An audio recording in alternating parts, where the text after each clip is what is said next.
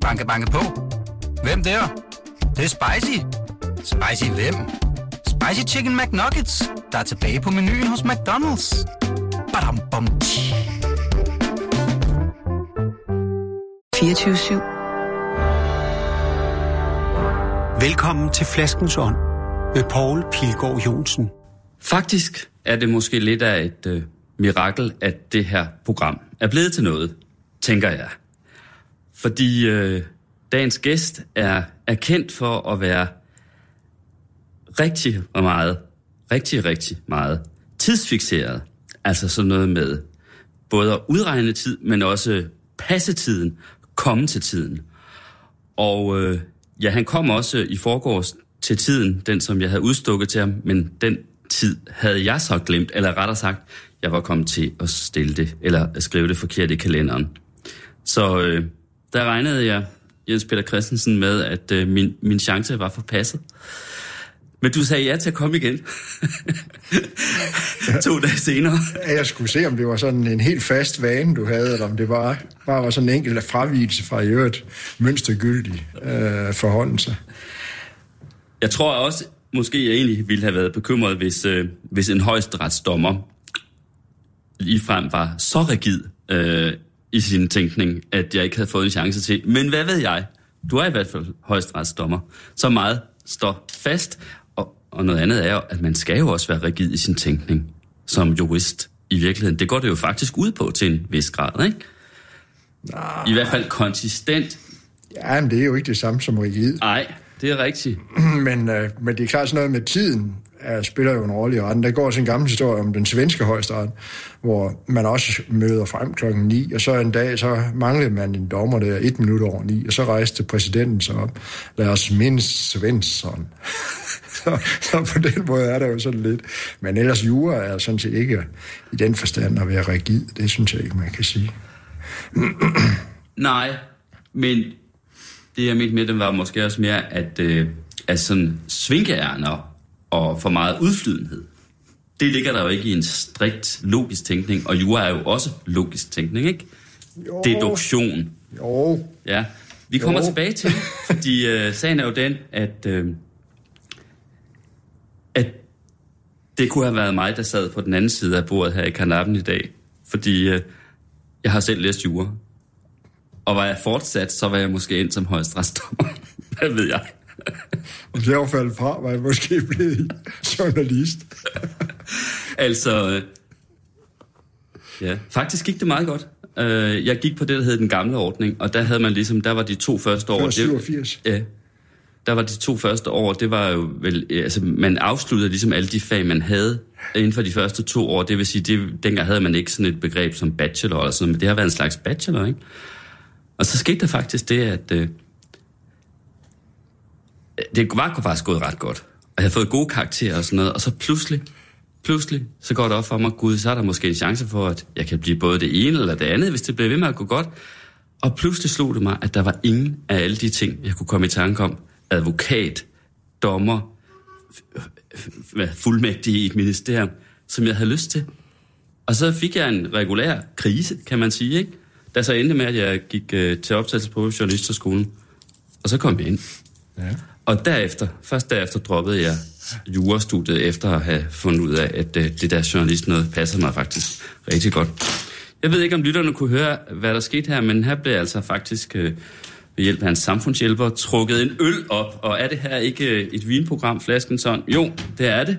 Men Jens Peter Christensen skrev i sin mail til mig, da vi mailede sammen for efterhånden længe siden, at han ville komme på den betingelse, at han fik serveret øl. Nu, nu er det sådan set allerede begrebsmæssigt, at du har afsløret, at du er lidt- sådan lidt forkert på den med hensyn til øl. Fordi du sagde, at du har trukket en øl op. Man trækker ikke ikke... op? Nej, Nå. du sagde trukket, og det gør man ikke. Man åbner en øl. Ja, Eller hvis det er sådan lidt mere folkeligt, så knapper man den op, men man trækker den ikke op. Ja. Medmindre det ligefrem er en korkprop i øllen. Men det er jo der jo ikke tale om. Men jeg er også rundet af folket. Det er du i øvrigt også, jo ikke også? Jo, jo, det er jo derfor, jeg drikker øl. Men du har så udviklet dig til trods alt at drikke vin. Værsgo, det her det er en Grimbergen. Ja, Øh, og øh, fin øl. den hedder Double Ambré. Ja.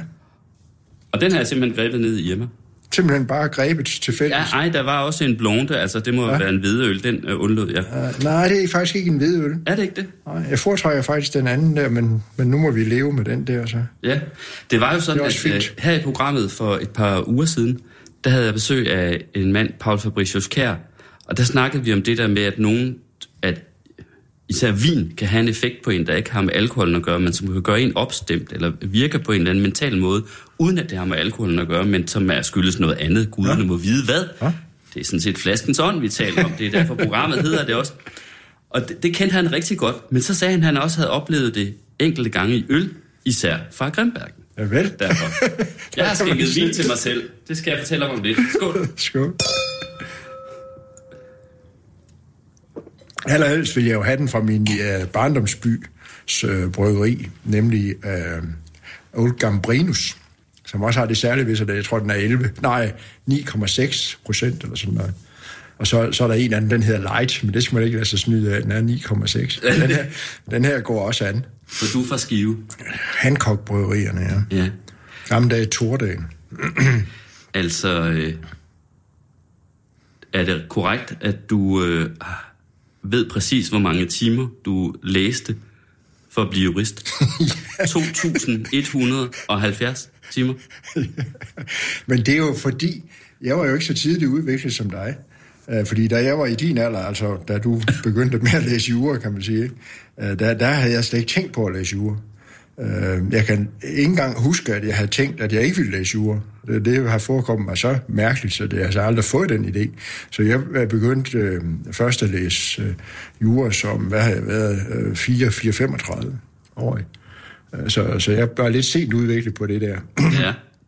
Men det forklarer ikke helt, hvordan det kan være, at du ved, at det tog to- 2.170 timer. Nej, nej, men det kunne måske så forklare, at det gik relativt hurtigt, ikke? fordi nu var jeg jo sådan lidt i øvelsen. Øhm, men, det, men det er rigtigt, det er jo sådan, det er sådan det der med at holde bog på tiden, ikke? Det, er, så det er hyggeligt nok at vide, hvor lang tid forskellige ting tager. Øh, så det er nok, det er jo 2170, det, og det er sådan set ikke engang løgn. Øh, jeg har skrevet det ned. Og jeg har også hørt, at du, øh, at du aldrig kom på universitetet. Du sad derhjemme. Nå, okay, sådan, ja. Nå, med juraen. Ja. Ja, men det, men det er jo en lidt længere historie, men den korte historie er, at, jeg allerede var ansat på universitetet, så i den forstand kom jeg der jo. Men jeg, jeg Fordi fulgte, du havde en anden uddannelse bag dig. ja, men jeg fulgte aldrig undervisning, men det havde at gøre med, at, at jeg allerede på det tidspunkt, før jeg blev jurist, undervist øh, de jurastuderende. Og så var det sådan lidt underligt at gå til undervisning sammen med dem, og nu var der også lidt ældre der. Så jeg læste det alt sammen derhjemme. Jeg havde heller ikke tid til at gå til undervisning. Øh, jeg, havde undervist så mange år i alt muligt andet. Så det var bedre at sætte sig ned og så læse bøgerne og så lave opgaverne. 2.170 timer, hvor lang tid svarer det til i uger, måneder, år? Det ved jeg ikke, det afhænger af, hvor mange timer der er på en uge jo. Ja. Ja. Øh, nogle af de der, der kunne godt være en 70 timer. Ja. Andre var der jo mindre. Jeg skulle også passe mit arbejde. Hvor lang tid brugte du på det? Øh, jeg, jeg brugte et år og fem måneder. Men, Du men, blev simpelthen... Du ja, tog, men nu, før vi nu svinger os for højt op, så, så, så hænger det jo lidt sammen med, at jeg først er uddannet i statskundskab, og der havde vi jo faktisk det, som du nævnte, øh, juras anden årsprøve, altså offentlig ret, Ja. statsret, forvaltningsret, folkeret, EU-ret. Så man kan sige, det år havde jeg jo taget. jeg havde også familieret, arveret, Ja, det havde du på første år, men ikke Ja. ja. på andet år. Nej, det er rigtigt. Og jeg havde bare andet år, så du, et år kan du klippe ud. Og så var der jo det ved det, at jeg, jeg ligesom gjorde det hele baglæns. Jeg, jeg startede med at blive øh, det, der i dag hedder Ph.D., men dengang hed Ligjur.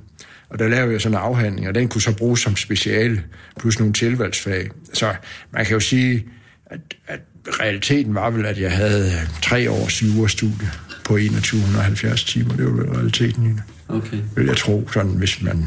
Men det var og der... vel. Dengang, der tog det fire og et halvt år at blive Nej, fem. Fem år? Ja. Nej, fire og et halvt. Nej, fordi jeg læste jo på den nye ordning, skal du tænke på. No. Jeg kom jo først. Selvom du med dine 62 år jo næsten er 10 år ældre end mig. Ja, så ja. bliver jeg helt bagvendt. Så kom du alligevel på den nye ordning. jeg nåede at have Nørgaard, professor Nørgaard. Når, når du læste i Aarhus, Ja, ja. fred med det. Ja. ja, Nørgaard var jo den første, sådan i nyere tid, ellers skal man tilbage til og 55, 56, af nyere tid, der, der kom ind i højesteret uden at have den sådan traditionelle baggrund, og så kom ind som professor. Det er derfor, jeg nævner ham. er anset for at være vældig klog. Ham har jeg jo så aldrig haft, da jeg jo ikke har haft nogen af dem. Den eneste, jeg har haft på juret øh, i dag, der stadig er i nærheden af, det er jo Gorm Toftegård med i statsret. Og så havde jeg en, der hed Thomas Filbert, som ikke som øh, i forvaltningsret. Han er i dag pensioneret. Han er inde som underdirektør i Arbejdsgiverforeningen. Jeg havde også ham der, der var, øh, der var krimiforfatter i sin fritid. Nå, ja, Jørgen Ja. Mathiasen. Ja, Mathiasen. Ja. Ja. Lever han stadig? Uh, nej, han døde for, noget, for en 3-4-5 år siden. Ham havde jeg kontor ved siden af i 8 år på universitetet. Uh, vi havde, og jeg har også mødtes med ham efter, efterfølgende. Uh, vi havde sådan meget samme uh, indstilling til nogle ting, i hvert fald sådan det historiske. Han var meget interesseret i perioden fra 1850 til 1900. Det var også der mange af hans uh, andre bøger. Han skrev jo sådan en trilogi om den periode, og senere skrev han bogen Danskere. Men derudover han så skrev kriminalromanen. Han var jo en meget speciel mand. Øh, og, og vi konkurrerede om at komme først om morgenen på øh, instituttet der. Øh, øh, det var sådan ikke så svært. Man skulle bare komme før ham. Han kom altid med den samme bus, så det var ikke så svært at vinde en konkurrence. Jeg vil lige spørge dig om noget. Hvad er det der for noget med, med det der helt hysteriske tids... Øh, hvad hedder det? Fokusering, som du har? Nej, det er egentlig ikke så hysterisk. Er det ikke? det er jo, nej, det er jo bare sådan, så er det jo også blevet sådan noget, der er lidt sjovt. Ikke? I højesteret synes de jo også, det er lidt sjovt, at, at når vi... Øh, altså når advokaterne er lukket ud af lokalet, så rejser den øh, ancienitetsmæssige yngste dommer sig op og voterer, som det hedder. Det vil sige, at vedkommende fortæller om sagen, og hvordan sagen skal afgøres. Derefter rejser nummer to, vi er altid fem dommer, mindst. Nummer to dommer sig op og, og voterer nummer tre, fire og fem. Ikke? Og der har jeg så vende mig til at tage tid på, hvor lang tid der voteres. Det synes folk også er meget sjovt. Men det har så givet anledning til, at jeg kunne lave en statistik. Altså, hvor, hvor, lang tid bruges det egentlig i gennemsnit og så videre. Og så var det, så var det sådan set meget interessant. Så, så det blev sådan, og så er jeg jo nødt til at blive ved med at føre statistik, for ellers bliver de jo skuffet, de andre. Så, så det ved jeg ikke, hvad det er for en idé. Men du kan ikke lide, at folk kommer for sent? Nej, det kan jeg ikke. Nej, så, nej, hvis de kommer for sent, så, så er jeg der ikke. Men, så er du der ikke? Nej, men hvor, det hvor det- mange minutter har man at løbe på? Ja, det kan jo afhænge lidt af interessen i at mødes med den pågældende selvfølgelig. Altså, øh, det kunne man jo i princippet forestille sig, men det er ikke ret meget. Nej, det er jo, det er jo, at, det er jo at, at ikke at respektere andres tid. Men jeg tror, det kommer fra, fra helt gamle dage, hvor jeg, jeg roede. Altså karbrugning. Og nu roede jeg mest singleskolder, så der har man jo ikke det problem. Men, men hvis man ror på et hold, hvad jeg også gjorde på et tidspunkt, så er det jo meget vigtigt, at man er der på øh, det klokkeslæt, hvor man har aftalt. Fordi det dur simpelthen ikke, man skal stå og vente på, man er den fire, der skal ud. Der skal altså sidde fire i den. Det dur ikke, at der kun er kommet tre, vel? Mm. Så man bliver sådan meget orienteret med det. Og hvis man så dyrker sådan en karbrun på, på den nogenlunde plan, og så samtidig gerne vil klare sig med sin studie og alt sådan noget, så, så bliver det sådan meget med øh, tid her og tid der, og den tid, du bruger der, den kan du ikke bruge der og sådan noget. Men, men ja, ja hvis det, men det kan jo også blive for meget, ikke? Også, jeg er også blevet, jeg er jo blevet mere rundt med alderen. Er du? ja. For eksempel kom jeg jo her igen, selvom du brændte mig af der tirsdag. Så. Men det var ligesom så eklatant. Det havde været meget værre, hvis du var kommet 10 minutter for sent. Ikke? Altså, her var det jo bare, det var jo bare en mand, der simpelthen ikke havde styr. Altså dig, du har ikke styr på din kalender, du har ikke styr på noget som helst. Det stod udtrykkeligt i en mail, ikke? og alligevel så skriver du det forkert ind i en lommebog. Altså en mand, han, han er jo uden for almindelig. Men ikke bare skrev, at det er forkert ind i en lommebog. Jeg skrev det også forkert til produceren, Hvad? Peter Lindskov, Ja. som så gudskelov Så kunne, så- kom, kunne komme i dag. Øh, hvad hedder det? Øh, og også, fordi jeg troede faktisk, at det var fredag. Altså dagen efter. Vi optager ja, det her en torsdag. alt muligt, ikke? Tidsforvirringen, ikke? Altså, jeg nævner det, men du må kunne have set i mit ansigt, hvad hedder det, hvor skrækslagen jeg har set ud, at, jeg, at det rent faktisk var rigtigt. At- Ja, nu havde du jo noget Ja, tid til at var- komme, da jeg skulle op ad de der fire etagers trapper, ikke? Fordi jeg var jo indstillet på, at vi sådan set bare fandt et andet tidspunkt, og jeg så kørte videre og ikke spildte mere tid på det her. Men du sagde jo, at jeg skulle komme op, og så tænkte jeg, okay, så kommer jeg op. Men, men, Prøv at høre. men det var jo så ekstremt, så... Så, så, så men det, der passer det ikke sådan helt ind i den almindelige reaktion at sige, nu kører jeg. Det var jo så vildt. Men havde det været 5-10 minutter, så havde det været værre. Ja. Men jeg var i god tro, og, og for en god øh, tro, jurist- var der i et rigtig dårligt tro. Der var en utryggelig aftale, som var skrevet ind, og jeg havde en mail. Og der var faktisk sket det, at det er tit sådan, at hvis man har en aftale, så kan man lige konfirmere den, ikke også? Og, og jeg fik ingen konfirmation fra dig, så tænkte jeg, det er en mand efter mit hjerte, ham der. Han er straight. Vi har aftalt det for øh, over en måned siden. Der er ingen grund til at bekræfte det. Så tænkte jeg, det er simpelthen bare en, der har orden i det. Men Jens Peter Og så var det præcis det det her er modsatte. skide interessant, fordi jeg sidder og siger, ja, det er jo god tro det her. Så siger du, nej, det er ikke god tro, fordi sådan og sådan. Det er jo den juridiske vurdering, du kommer Ja. med der. Jeg har haft modtaget en mail, det står sort på hvidt. Derfor bør jeg altså have været i god tro. Nej, du bør ikke. Du Og er hvad i god sige? tro. Objektivt, hvad skal man sige? er i god tro. Er jeg i god tro. Men i subjektivt er jeg jo ikke i god tro, for jeg troede rent faktisk, Sådan at det begreb- var en anden dag, ikke? Sådan et begreb kan man jo ikke Og arbejde herved med, har så nej, tror nej, alle... men du er juristen her, ikke? Du er højesteretsdommeren. Jo, jo. Og derfor så, så tænker du, at øh, jeg må være i god tro, fordi at jeg rent faktisk øh, har, har konfirmeret den, det tidspunkt på en mail. Men jeg troede rent faktisk, øh, da jeg sad der i forgårs, og du pludselig ringede på døren, der troede jeg ikke, du skulle komme. Så derfor ja. føler jeg mig som i god tro. Jamen, det er du ikke. Nej. Du er i ond tro. Og det er jo fordi, man er nødt til at have noget at hænge det op på, fordi ellers er alle mennesker jo i god tro. De tror jo altid det bedste. Om ikke andet, så tror de på noget, som de oprindeligt ikke slet ikke troede på, men nu tror de så på det. Så man er nødt til at sige, god tro, det er jo i virkeligheden en vurdering af, hvilke oplysninger, der er tilgået. Hvad, hvad kan vi så lægge til grund, øh, du øh, må vide? Og det må du så vide, og det gjorde du så ikke. Ja, Gud. Ja, men jeg er glad for, at Herregud. du nåede noget på ret. Skål. Ja, det kan du sige. Altså, jeg sidder jo her og drikker, og drikker vin, og det, og, og det kunne jeg sagtens komme til, fordi i aftes, der kom der faktisk en anden forbi. Ham Okay. havde jeg Også- også for sent. Ham havde jeg, nej, ved du hvad, han, han- ham havde jeg heller ikke ventet, eller rettere sagt, lige før han kom, ringede han til mig og sagde, er du hjemme? Fordi jeg vil godt lige komme forbi med lidt vin til dig. Okay. Det er ud fra et firma, der hedder øh, Vinimondo, og ham, der kom, det var øh, en, en mand, jeg har mødt et par gange før, Marco Andreas, Okay. øh, som er medejer af det her firma. lyder ikke og som særlig leder det. Hans far var en, øh, jys, eller en italiensk øh, klassisk musiker, der kom til Danmark og fik en dansk kone, og faldt for en dansk pige. Så øh, han har halvt italiensk blod i årene. Men, men han, han driver, øh, vist nok sammen med en anden, det her Vinimundo. Øh, og, og jeg ved ikke, øh, jeg ved faktisk ikke, jeg har altid opfattet det, som om det er ligesom ham, der, der er en daglig leder. Og det han ville komme med, det var noget vin, han synes, jeg skulle smage. Og øh, jeg tog proppen af den første, øh, lige efter han var gået der i aftes. Øh, fordi han sagde, at det her skulle smage, fordi det havde jeg garanteret aldrig smagt før. Det er nemlig, du ved, i øh, Italien, druen Sangiovese, det er den, der giver Chianti, det er den, der giver øh, Brunello di Montalcino, forskellige vine. Øh, den her vin kommer fra en, øh, lige omkring en landsby, der hedder Predapio. Det var da Mussolini blev født, men det er nu ligegyldigt i den her sammenhæng. Det kom meget dårligt ud af det, var? Men det er simpelthen, øh, og det er ligesom Sangioveses øh, vugge. Det ligger i hjertet af Romagna, øh, Italien. Det er ligesom der Sangiovese, hvad skal man sige, første gang opstår. Det, det er der, man begynder at lave vin på Sangiovese. Og den er lavet sådan, som man oprindeligt lavede. Det var nemlig historien. Sangiovese. I dag forbinder vi det med sådan noget tæt, kraftigt øh, øh, vin, ikke? Det her, det er lyst og let og saftigt, og er nærmest sådan ligesom øh, Bourgogne, når det, er, når det lige præcis er lyst og saftigt. Ikke? Øh, helt, ikke, ikke mange af de andre producenter koncentrerer, men Noelia Ricci, som, øh, som øh, gården her, producenten hedder her, de, øh, de laver det simpelthen på den måde, som man åbenbart oprindeligt har gjort. Mm-hmm. Det har været sådan en vin, man drak dernede. Den åbnede jeg i går aftes, og altså, jeg fik at vide, at den koster omkring en 100 kroner seddel. Altså, det er ret billigt, øh, når, hvis man er interesseret sig meget for vin, ikke? Øh, og går op i det. Øh, så jeg tænkte, den havde jeg ikke store forhåbninger til. Og så smagte jeg og tænkte, hold da op, hvor smager Det det der, det er godt. to, og så du det, har- du har det nej, nej, nej, nej, det er den fra i går. Nå, nå, står den ikke og bliver doven sådan en? Nej, den kan godt holde en dag. Okay. Det var i går aftes, ikke? Så, øhm,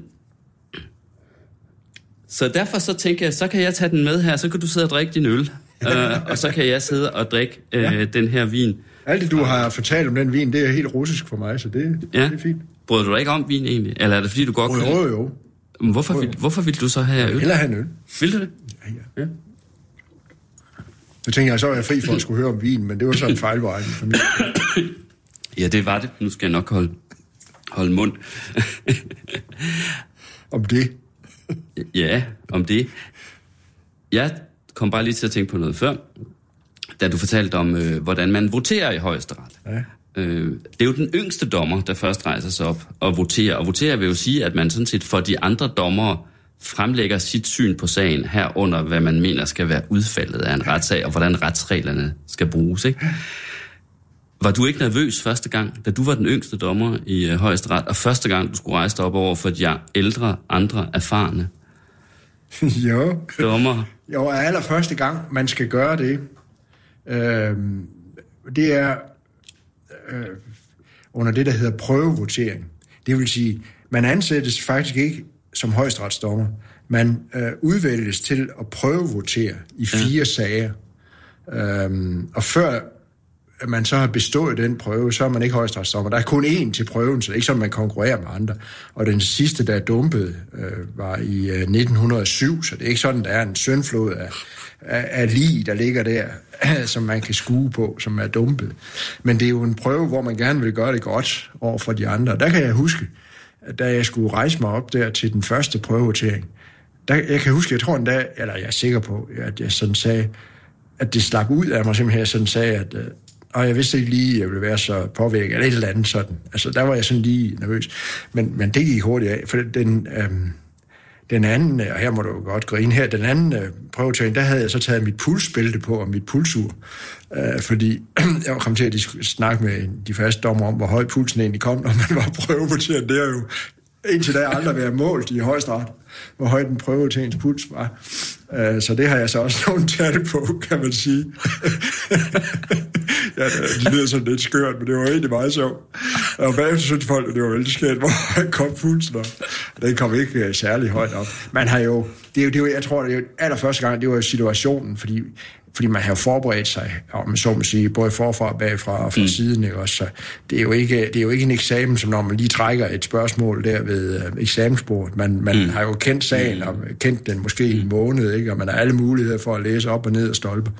Og man har siddet og forberedt sig, så det er jo ikke, det er ikke en nervøsitetssituation på den måde. Det er jo bare, jeg kan bare huske, det var uvant jo pludselig, fordi du skulle huske på, at der sidder ni andre, der sidder ni højstrætsdommer ved en prøvevotering, og så rejser man sig op. Man er udklædt som en højstrætsdommer med kapper og så så sidder der ni, og, og de skal jo gøre en ære af ikke at fortrække en mine eller noget som helst. Så du, du er egentlig på vej ud, kan man sige, ud af, af, af slisken der, og du ved ikke, øh, du ved i princippet ved du ikke, om du er på vildspor. Det får du først at vide om en times tid.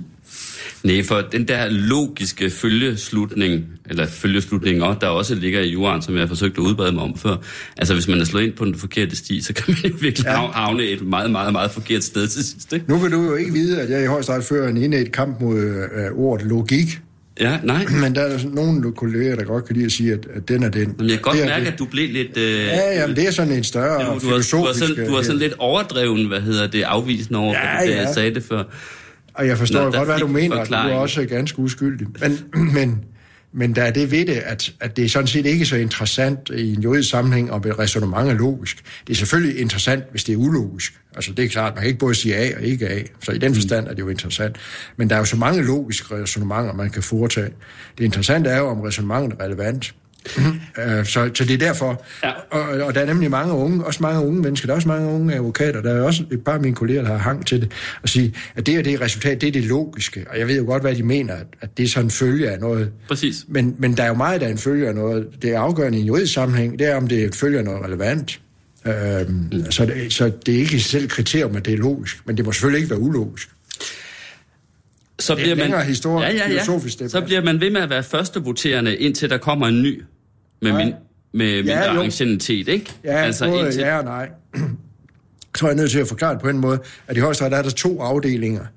Uh, det hedder helt med afdeling 1 og afdeling 2. Og dommerne er så delt op. Vi er 18 dommer nu, så i princippet er der 9 i hver afdeling. Mm. I realiteten er der kun uh, 8, fordi der er to dommer, der laver noget andet. Der er to afdelinger. I de to afdelinger, der er der to første voterende i hver Okay. Så der er for så vidt fire første voterende, og i hver afdeling, der deler de første voterende så sagerne imellem, så du tager den, jeg tager den, okay. du tager den. Så, så der er for så vidt, i princippet er der fire første voterende. Og når der så kommer en ny ansat, så rykker den sidste ud. Yes, præcis. Hvorfor er det et større arbejde at være førstevoterende? Fordi alle de andre dommer har vel også siddet og... og altså, de, de, de sidder jo ikke og lurer passer på og venter på, hvad de første siger. De har vel siddet selvstændigt på deres kontor eller derhjemme ja. og, og, og gjort sig klar, hvad de mener om en sag, hvordan ja, det man skal du, se på det. Det kan du roligt regne med. Ja, ikke? Men øh, Men det, der ligger i, i den øh, første voterens opgave, det er jo, som du nævnte, man starter ligesom om, hvis det var en journalistisk artikel, man starter egentlig med manchetten, som en journalist måske vil kalde det. Ikke? Så det er simpelthen, man siger, rejser sig op og siger, jeg voterer for at stadfæste landsrettens dom, hvis nu det er det, man gør. Ikke? Eller ja. jeg voterer for at frifinde Hans Hansen. Punktum. Så konklusionen kommer først. Og så kan man jo for så vidt dø, kan man sige derefter. Du ved de andre, hvad man har, mener.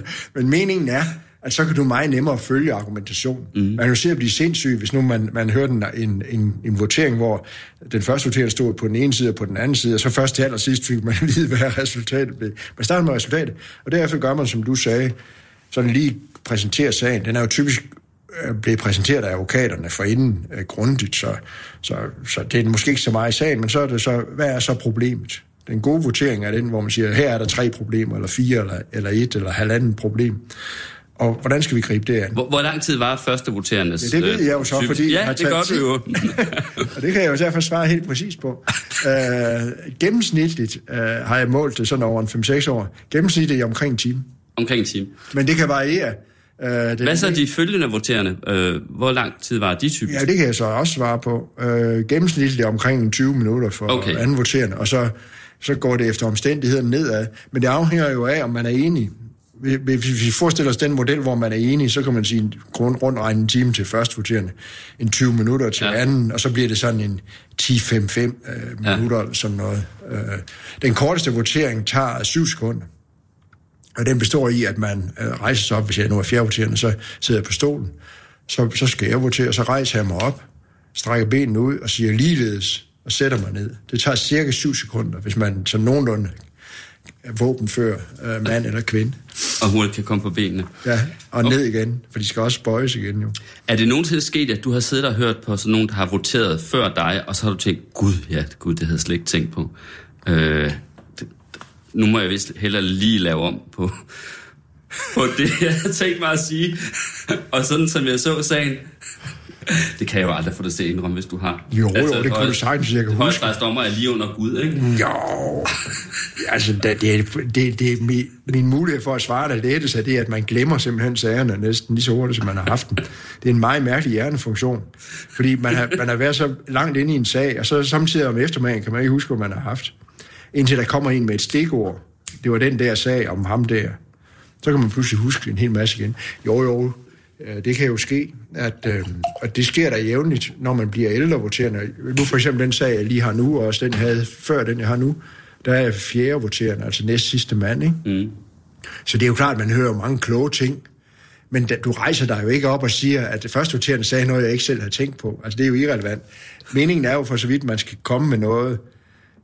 Det ideelle, synes jeg, der er forskellige meninger om det, det ideelle, synes jeg, at, at de senere voterende, kun kommer med noget i det omfang, øh, de ligesom har en nuance, eller ligefrem noget at tilføje, eller, ja. eller sådan noget. Ja. Øh, det står også i de gamle forskrifter fra, fra, fra enevælden, at, øh, at majestaten sætter meget en pris på, at de senere voterende ikke gentager, hvad allerede til foran er sagt, som det står.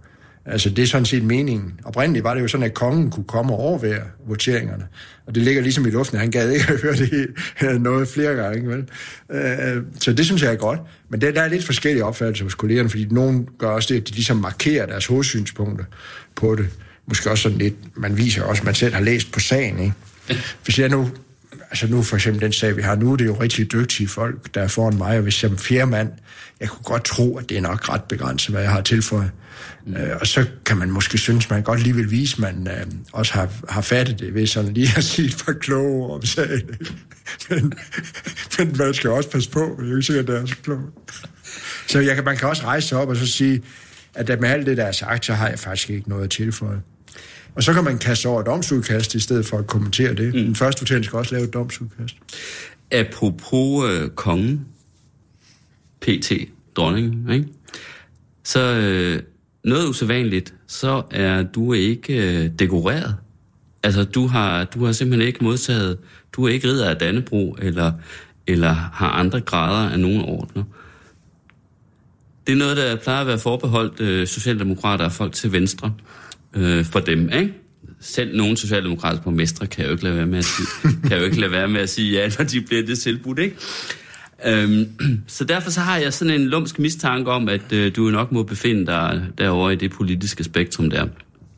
Eller at det er ligesom øh, det der med, at du vil drikke øl, jeg vil lige vil sige bajer, at det er noget at gøre med, at du ligesom, øh, det er vigtigt for dig at, at altså, fastholde den der profil, som den der, der kommer ud fra, hvad hedder det, altså... En, Tyndskide smart. Ja, det er almindelige folk, ikke? Nu ved jeg ikke, om din far var arbejder. Jo. Men, ja, arbejderdrengen, ikke? Det kan også Jo, være jo. begge dele på en gang. Ja, det kunne Altså begge forklaringer, ikke? Ja, det kunne. Ja, det er sådan noget mærkeligt noget. Men det er rigtigt, hvis vi starter i faktum i hvert fald, så er det sådan, at, at når man bliver udnævnt til højestadsdommer, så bliver man, øh, om man så må sige, straks spurgt. I, princip, i, i praksis foregår det ved, at præsidenten spørger en, om man er om man er interesseret i at blive dekoreret. Jeg kan huske, det var Torben Melker, han spurgte, øh, hvordan har du det med, med sådan nogle dekorationer? Hvilke for, forhold har du til dekorationer? Så spurgte han, han er en meget humoristisk mand. Jeg sagde, det har, jeg har ikke noget forhold til det. Nå, jamen så... Så lader vi det her. og så, så kører det helt fast, sådan at du starter som ridder af Dannebrog, og så efter et par år, så bliver du ridder af første grad. Når du bliver 60 som højesteretsdommer, så bliver du kommandør. Og så når du bliver 65, så bliver du kommandør af første grad. Og der stopper sådan set festen. Uh, medmindre man bliver præsident, øh, så bliver man straks tilbudt at blive storkorsridder, og så får man sit, kan man få, altså så får man sit våbenskjold op i Frederiksborgs Slotskirke, hvor der så står nogle kloge ord. Uh, så det er sådan set Vi har systemet, faktisk så det, haft en det, det, storkorsridder i flasken sådan her i skikkelse af Kjeld Hillingsø. Generalløjten. Nå, han er er også en af de første gæster Ja. her i Kanappen. det må så Og, være på øh, grund af personlige Han, er, han har storkorset øh, Det er af Dannebro og har våbenskjoldet hængt op i ja, det er. Er du den eneste ikke-dekorerede i Nej, højesteret? nej, vi er nogle stykker. Okay. Hvor mange kan vi være? Der er bum, bum. Nu skal jeg jo helst tælle rigtigt, når det nu er i radioen. Øh, Vi er um, i hvert fald øh, fire, Okay. i hvert fald fire, måske fem for tiden. Ja. Vi fik jo aldrig helt noget svar. Nej, nej, fordi jeg er Spørgsmål. aldrig kommet så langt endnu, fordi du har afprøvet mig. jo. fordi så kan man jo spørge, hvad, skal man så det eller ej? Altså for mit vedkommende er det, altså man kan jo så meget, ikke også? Og Man kan jo vælge at sige, at det er jo en del af det, der hører til stillingen, og så hvorfor, hvorfor ligesom gøre sig til? Det er jo egentlig dem, der ikke vil have det, der ligesom på en måde stiller sig selv i centrum, sådan kan man jo sige. Ikke? For mit eget vedkommende, så er det sådan mest det, at jeg, jeg synes, ikke blandt mine kolleger, men sådan i al almindelighed, sådan, der er så meget øh, snopperi og sådan noget knyttet til alt det der ordensvæsen, og det, det er det, jeg egentlig aldrig øh, synes om. Øhm, så, så jeg synes, ah, det var ikke lige noget for mig, tænkte jeg. Skål.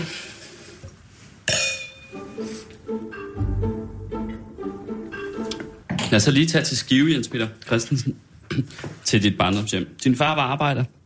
Ja, han var, han var oprindelig søfyrbøder, Ja, og stod så og lempede kul ind. Oprindeligt var han jo kullemper. meget længere kommer man jo heller ikke ned. Altså helt bogstaveligt Nej, også, nej, for man det er jo i bunden i af- bunden af skibet, Dem, ikke? der har Og set, der er så kul ind i, dem, der i ovnen, set ikke? Eller Titanic, Ja. kan måske huske øh, der, hvor øh, vandet så begynder at fosse ind, fordi det rammer jo søfyrbøderne først. De står nede ved ovnen, nede i bunden der. Ikke? Jeg har en søfartsbog. Han kom ud og sejlede der som øh, 14-årig. Født i Sønderjylland, da det endnu var tysk. Min Min bedstefar var tysk øh, soldat i Første Verdenskrig, fordi han jo var sønderjyde og udkommandant. Far født i 14, han er kommet ud og sejle omkring 28, kommer så ud som skibsdreng, og så kan jeg se, så bliver han så kullemper, og senere bliver han så fyrbøder. Men det er altså dem, der står nede i bunden og, og knatter kul ind i ovnene. Han sejlede på øh, Middelhavet og på øh, Amerika, øh, kan jeg se, i, øh, navnlig i, med øh, motorskibet Uffe, som vi ved ikke er noget særligt stort skib. Jeg har et billede af det. Dengang alle fik jo malet deres skibe også. Ja, så det har jeg hængt ja, nede i kælderen. Ja. Så min far var simpelthen en kullemper, og så øh, søførbøder. Så sker der jo det, at det efterhånden, ligesom, øh, om så sige, dampen går af det der med kullene, og så bliver det oliefyr og så videre, ikke? og så går han i land øh, omkring 1940-41, og så, så bliver han det, der i nyere tid hedder kædelpasser. Og, og det bliver jo så i virkeligheden en helt andet arbejde, for der går man rundt og kigger på nogle viser i treholdsdrift, altså 8 til 4 og 4 til 12 og så videre, ikke? og kigger på nogle viser, at, øh, at, at fyren er i orden. Han var mest på fjernvarmeværket i Skive. Hvad lavede din mor? Øhm, og oprindeligt var hun jo hjemmegående. Hun, hun, hun kom også ud af skolen som øh, i 7. klasse, og fik ligesom min far øh, i gebis i, i, øh, i konfirmationsgave. Og kom så Altså ud. at sætte nye tænder. Ja, ja, Og så kom så ud. Ja, ja, sådan var det jo. Og kom så ud. Så, Altså kunstige tænder, vil jeg mærke. Ikke nej. sådan nogle stifter, som man får nu om dagen. Nej. øh, og det er jo ikke, fordi det var noget særligt. Når jeg nævner det, er det bare ligesom også en del af tiden og sådan noget. Ja. Så kom hun, øh, blev hun pige i huset.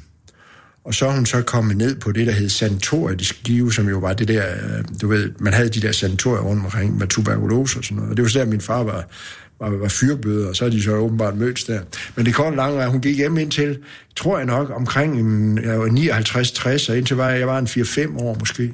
Okay. Og, og så var hun det meste af sin tid derefter, der var hun i, øh, stod hun og ekspederede i, øh, på Rutebilstationen i Skive, i kiosk okay og solgte pølser, og senere blev det jo også kyllinger, stegte kyllinger, og ristede kyllinger, og græs, cigaretter og, og blade og sådan noget. Jeg kom derned som dreng, så øh, havde jeg fået lov til så at sidde og læse bladene, altså, du ved, øh, øh, Spion 13 og, og Bill og Ben, og det var bøger, ikke? og så var der de her forskellige tegneserier, Fart og Tempo, bare jeg ikke øh, fedtede dem til. Og når der så var nogle pølser, der var ved knækket og sådan noget ude i, så kunne jeg også få lov til at få dem.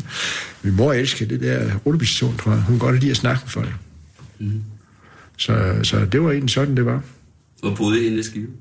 Op, op i nærheden af skoven. Vi, bo, vi boede i vores eget hus. Min far havde selv bygget det. Okay. Det, det er jo ufatteligt, hvordan. Han byggede bare et hus. øh, og han havde en meget stor grund. Det var i virkeligheden sådan nogle kolonihaver. Øh, tre kolonihaver var det, hvor han så havde bygget et hus. Mm. Først et på den ene side, så bygger han et på den anden side. Så der boede vi. Så øh, Var de socialdemokrater, tror du? ja, det var de. Ja, altså med partibog I og det tiden, hele. ja, i tidens morgen var de. Ja. Det er der ingen tvivl om. De var begge to øh, socialdemokrater. Min mor havde været med i DUI, øh, altså det, der er for en spejderbevægelse, og så Nej, hele vejen igennem, ikke også? Mm. Ja, netop. Øh, det var min storebror også. Jeg tror, han spillede trompet i DUI. Øh, så, så, men, men det er kun noget, jeg ved. Det er ikke noget, jeg sådan ligesom forbinder med noget. Men jeg kan huske, vi holdt aktuelt og Skive Folkeblad. ja. Øh, Men altså, havde I sådan en arbejdeidentitet, eller hvad Nej, man det skal husker jeg sige ikke. derhjemme? Nej. Nej, det husker jeg ikke. For det kunne man jo godt tro, så nej, det husker jeg ikke. Men jeg ved bare, det var sådan. Men nej, det husker jeg ikke. Men, men, men jeg kan huske sådan nogle ting, at, at vi kunne ikke lide bønderne. Og jeg ved ikke, hvad jeg har hængt op på det, men jeg mener bare, det kan jeg huske. Altså, altså bønderne, det var sådan nogen, der altid klagede over, ved, at enten var for godt eller for dårligt. Ikke? Ja. De behandlede ikke deres folk ordentligt. Ikke? Og så, så, så var der også de fine i byen, men det var ikke noget, der var ikke sådan en modsætning for, der var nogen, der var ligesom fine. Men, men vi var, der var jo næsten ingen fine, om man så må sige. Det var sådan lægen og tandlægen måske, og en advokat eller en politimester og sådan noget. Men det var ikke nogen, man kendte, mm. eller havde noget med at gøre. Men det var altså sådan et, det var det sidste hus på Højlandsvej, lige før markerne. Var du, øh, var du dygtig i skolen? Ja, Ja. Ja, skolen, det var, jeg skulle en gang efter siden have sagt til min mor, at jeg ville gå i skole så længe som muligt. Og det, det kom jo også nogenlunde til at passe. Ja, jeg var, helt, jeg var virkelig glad for skolen. Det var lige mit et af alt. Jo, jeg var rigtig dygtig.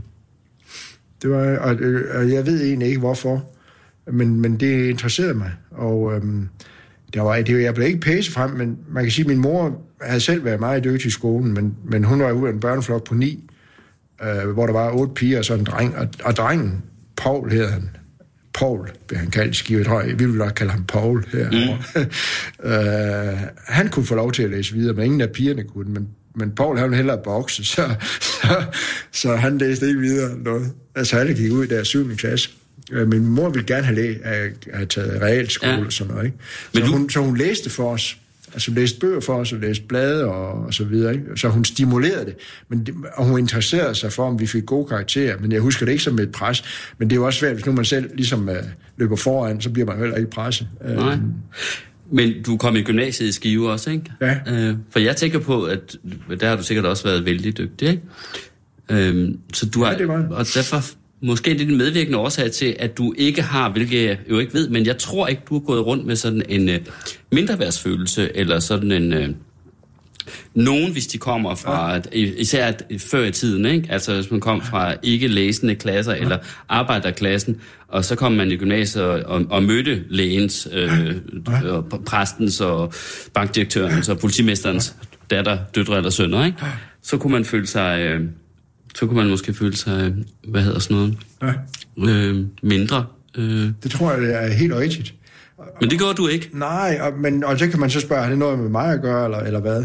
Og det har det måske, men det har også noget at gøre med hele situationen, fordi hvis, når jeg husker tilbage i folkeskolen, der var ikke nogen i min klasse, der var slet ikke nogen, jeg kendte, der om så må sige, var noget. Altså, altså det var, det, vi vidste ikke, hvad de var, men der var ikke nogen, der var fine. Der var, der var ikke indbygget det der med, at, at der var ligesom var nogen, der var fine. Og da jeg kom i gymnasiet, der, jeg mener, den, den om så må sige, fineste, hvis nu vi bliver i det der sådan, sociale hierarki, Ja. det var vel en, som var søn af en præst, men han var så dog alligevel kun folkeskolelærer uddannet, og har så taget en tillægsuddannelse som præst. Nå, præsten. præst. Så der var ikke, og så okay. tror jeg en, der var en lærers, lærersøn, Øh, men ellers var det jo ikke, der var jo ikke rigtig nogen, der var et eller andet, så jeg har aldrig mødt det der. Øh, min gode øh, ven også, øh, og tidligere kollega, øh, Børge Dahl, som var præsident for Højesteret, som nu er pensioneret, han var landarbejdersøn fra, fra, fra Hadsund, egnen, og født i 1944. Han, han, han kom derfra, fordi han var meget dygtig ved bogen, kan man sige. Han kom så på Rungsted Statsskole. Ja, det er jo noget, det er jo, Det har været noget andet. Det er noget helt Anderledes. andet, det er vi så Ja. til at snakke om. Det er jo noget andet. Der, der sidder du der, så den første dag læser de navnene op, ikke? Øh, stadigvæk at direktør, øh, ditten dattens søn, ikke? Og så, Ja. så er landarbejder øh, Dals søn der, Børge. ikke? Altså, det har jeg aldrig øh, oplevet. Men det er klart, man er op, og heller ikke på gymnasiet, fordi nu er det jo et meget nyt gymnasium. Øh, det var startet i, i 68, og jeg kom ind i 72. Okay. Så det var jo også helt unge læger, og der var en enkelt, der var lektor. Og det, tror jeg, man skulle have været der i 13-14 år for at blive lektor. Tybirk. I sammenligning og tur var han uddannet. Men ellers var det jo sådan nogle yngre. Der var ikke... Øh, ja, i hvert fald gik det hen over hovedet på mig, at, at der var. Men senere kan, man jo godt... øh, Da jeg så Øh, senere begyndte at læse statskundskab, som jeg også gennemførte og uddannet i, i øh, der, der læste jeg sådan nogenlunde på omgangshøjde med for eksempel Tør Seidenfarten, som, og, og øh, ja, Jan Florian hed han vist, og Michael Mathiasen og sådan noget, sådan lidt mere over i ambassadørklassen, ikke? Og der tænkte jeg da samtidig, at, at ligesom, jeg forestiller mig hjemme hos Seidenfarten, der har man sådan siddet og talt fransk til aftensmad, ikke? og så også fik vi at vide, at vi skulle holde vores mund, mens vi spiste. Altså, men altså, bare man så får bedre karakter end dem, så går det jo alt sammen. Men, så det er nej, men jeg tror godt, det kan give en fremmedhed, fordi man skifter jo miljø øh, undervejs, øh, så det giver jo også en fremmedhed tilbage til ens gamle miljø, hvor man kommer fra. Og det, man, man er heller ikke, man er også fremmed i det miljø, man kommer til. Så man bliver, man bliver en fremmed, kan man sige. Føler du, at det er stadigvæk, at du er det? Ja, det lyder så voldsomt at sige, at man er en fremmed, ikke? Men, men i en vis forstand, ja. I en vis forstand øh, er man, står man jo udenfor er en form for betragter, ikke? Mm-hmm.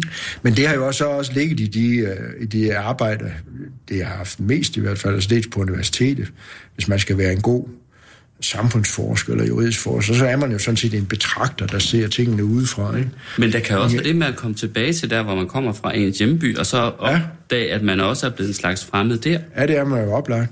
Det kan måske næsten være mere, hvad skal man sige, smerteligt, havde jeg sagt. Det er måske et for voldsomt udtryk. Men alligevel, end, end, end at føle sig til dels fremmed øh, i det, man kommer til. Altså, Ja, det er rigtigt. Og det er jo klart, at alle, alle, der er jo mange, der har været i min situation, det er klart, når man så begynder at læse, gå, på, læ- gå på gymnasiet, så hvad, hvad fortæller man ens far og mor? Og sådan, altså de, øh, som sagt, de, de holdt jo aviser og fulgte med i alting. Det var ikke det vel. Så min far på sin gamle dag, han holdt den der weekendavisen. ja, det kan jeg selvfølgelig Men han sagde bifalde. aldrig noget. Altså, min mor talte hele tiden, min far sagde aldrig noget, så jeg ved ikke, hvad han fik ud af den. Men, så det er jo ikke sådan.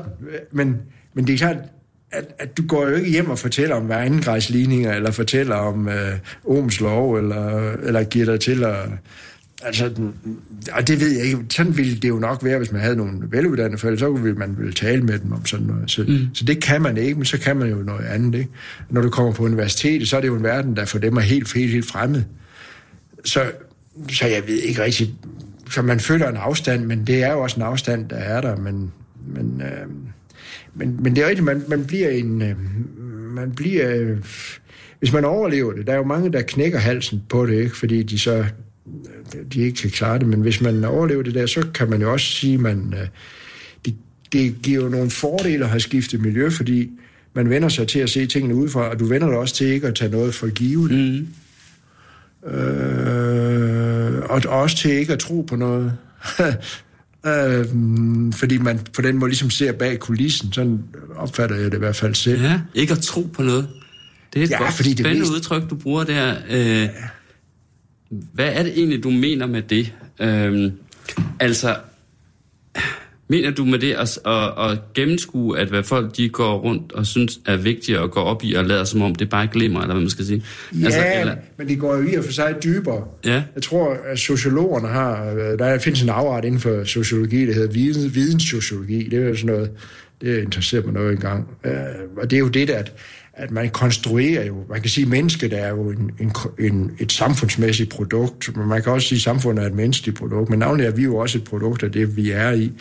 Og, og man, man tager jo sin sin tilværelse for givet, altså man tager en masse normer og holdninger og sådan noget, det, dem opfatter man som givende. Hvis du har et meget primitivt samfund, så, så har alle den samme virkelighed, fordi de alle sammen lever i den samme virkelighed. Mm. Men hvis du får et mere arbejdsdelt samfund, som vi har, og højt udviklet, så, så findes der ligesom forskellige verdener, hvor man opfatter hvor man har normer og holdninger, og dem tager man for givet som nogen, der er simpelthen, og dem kan der ikke stille spørgsmålstegn ved.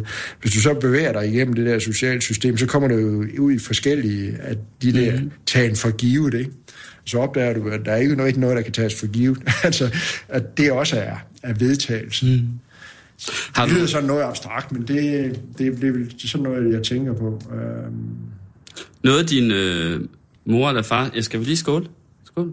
Det lyder som om, du har haft nogle dejlige forældre. Dem vil jeg egentlig gerne skåle det for. lyder lidt som om, vi hele tiden fylder op i glassen, det gør vi trods alt. Vi skåler da bare.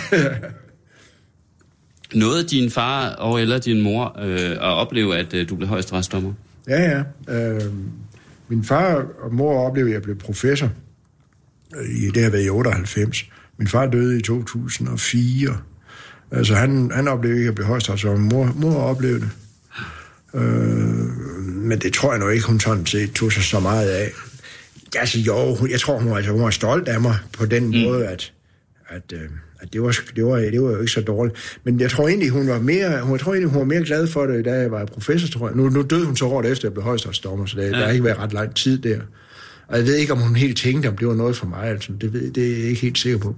Men jeg tror, hun var glad for det, da jeg var professor, fordi, fordi der øh, var jeg tit i, øh, i, øh, i, i tv. Øh, Det var dengang, man tog eksperter ind og fortalte om, at det gør man jo ikke i vores dage. Så kommer man ind der. Jeg tror, jeg, jeg, tror, jeg var med i omkring 100 tv-aviser. øh, TV2 eller det er i tv. Ikke? Og så sad man der klokken syv, eller hvornår det nu var, ikke? i den bedste sendetid. Jeg havde specialiseret mig i sådan noget med ministre og embedsmænd og skandaler. Og det er jo rigtig godt emne ja. i den forstand, fordi det, det er jo, når det så virkelig koger på, og så noget og statsret, Ja. udskrivning af folketingsvalg og alt sådan noget. Ikke? Nå, så jeg var tit i der, og det tror jeg, hun var glad for. Ikke fordi hun var, hun var, hun var hvad skal man sige, stolt af det, eller, eller ligesom hoven over det. Men fordi, når hun var oppe i byen og købte ind, så gav det hinanden ind til, at, at så kom folk til, at vi har set uh, Jens Peter i fjernsyn. Altså, det kunne godt...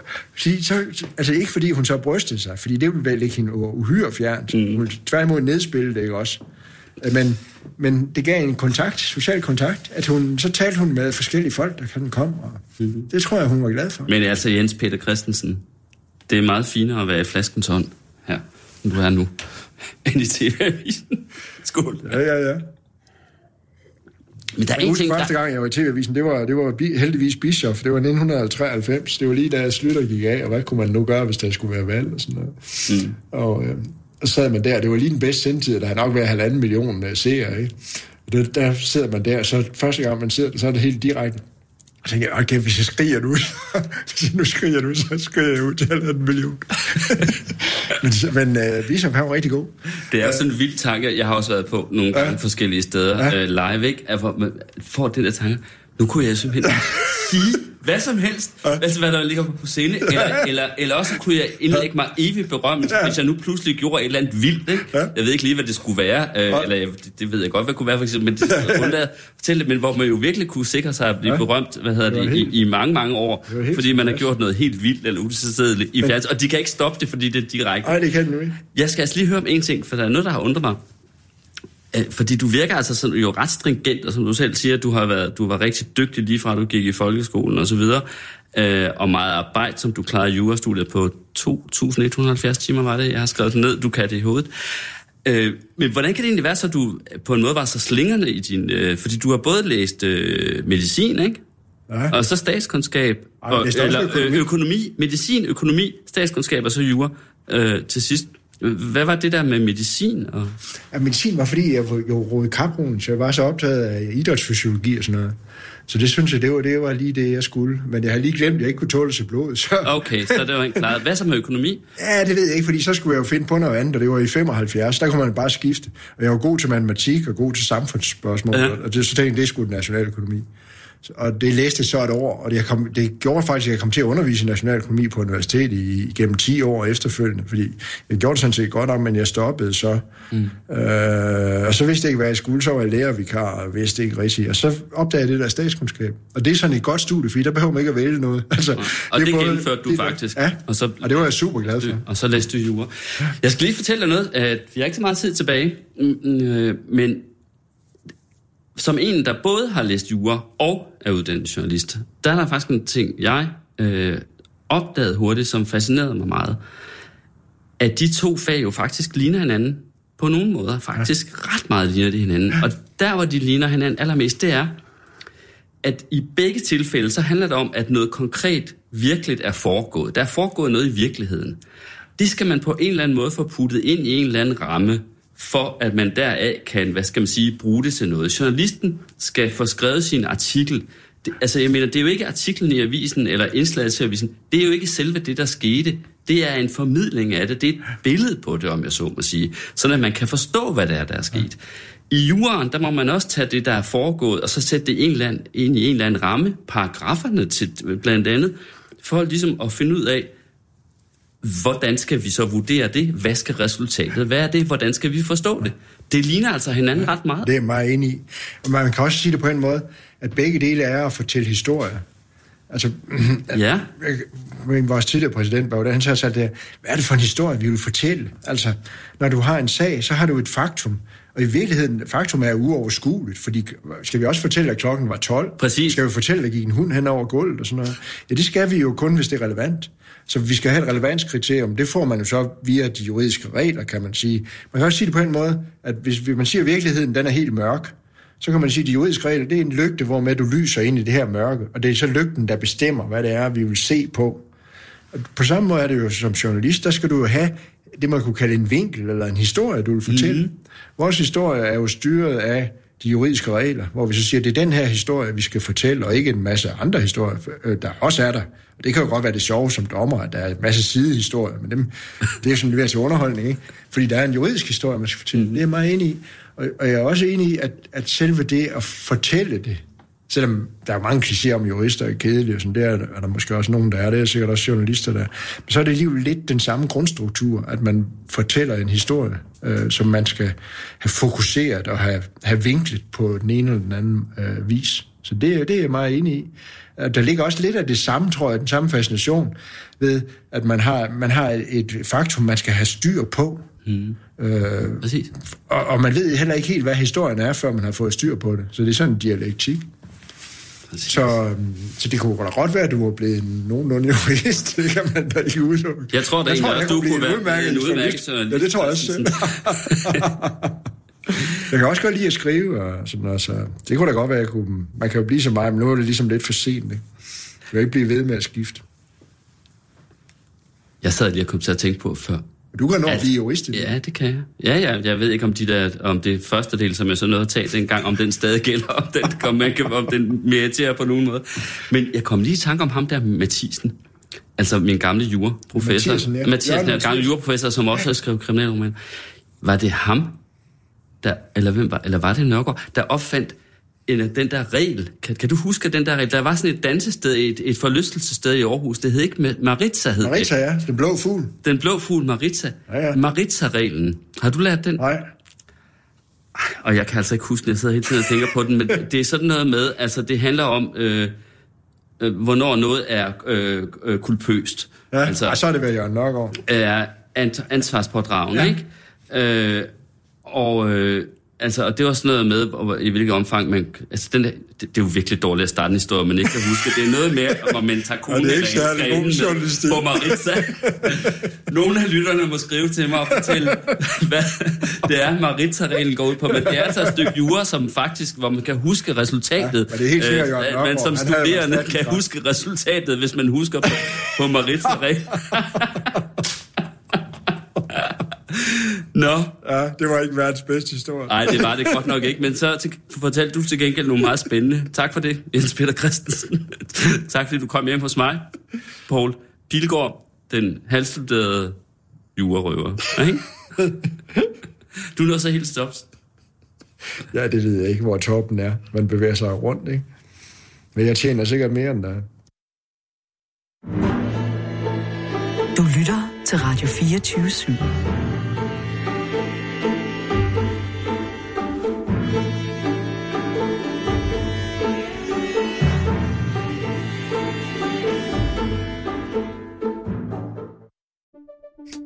Banke, banke på. Hvem der? Det, det er spicy. Spicy hvem? Spicy Chicken McNuggets, der er tilbage på menuen hos McDonald's. Badum, bom, tji.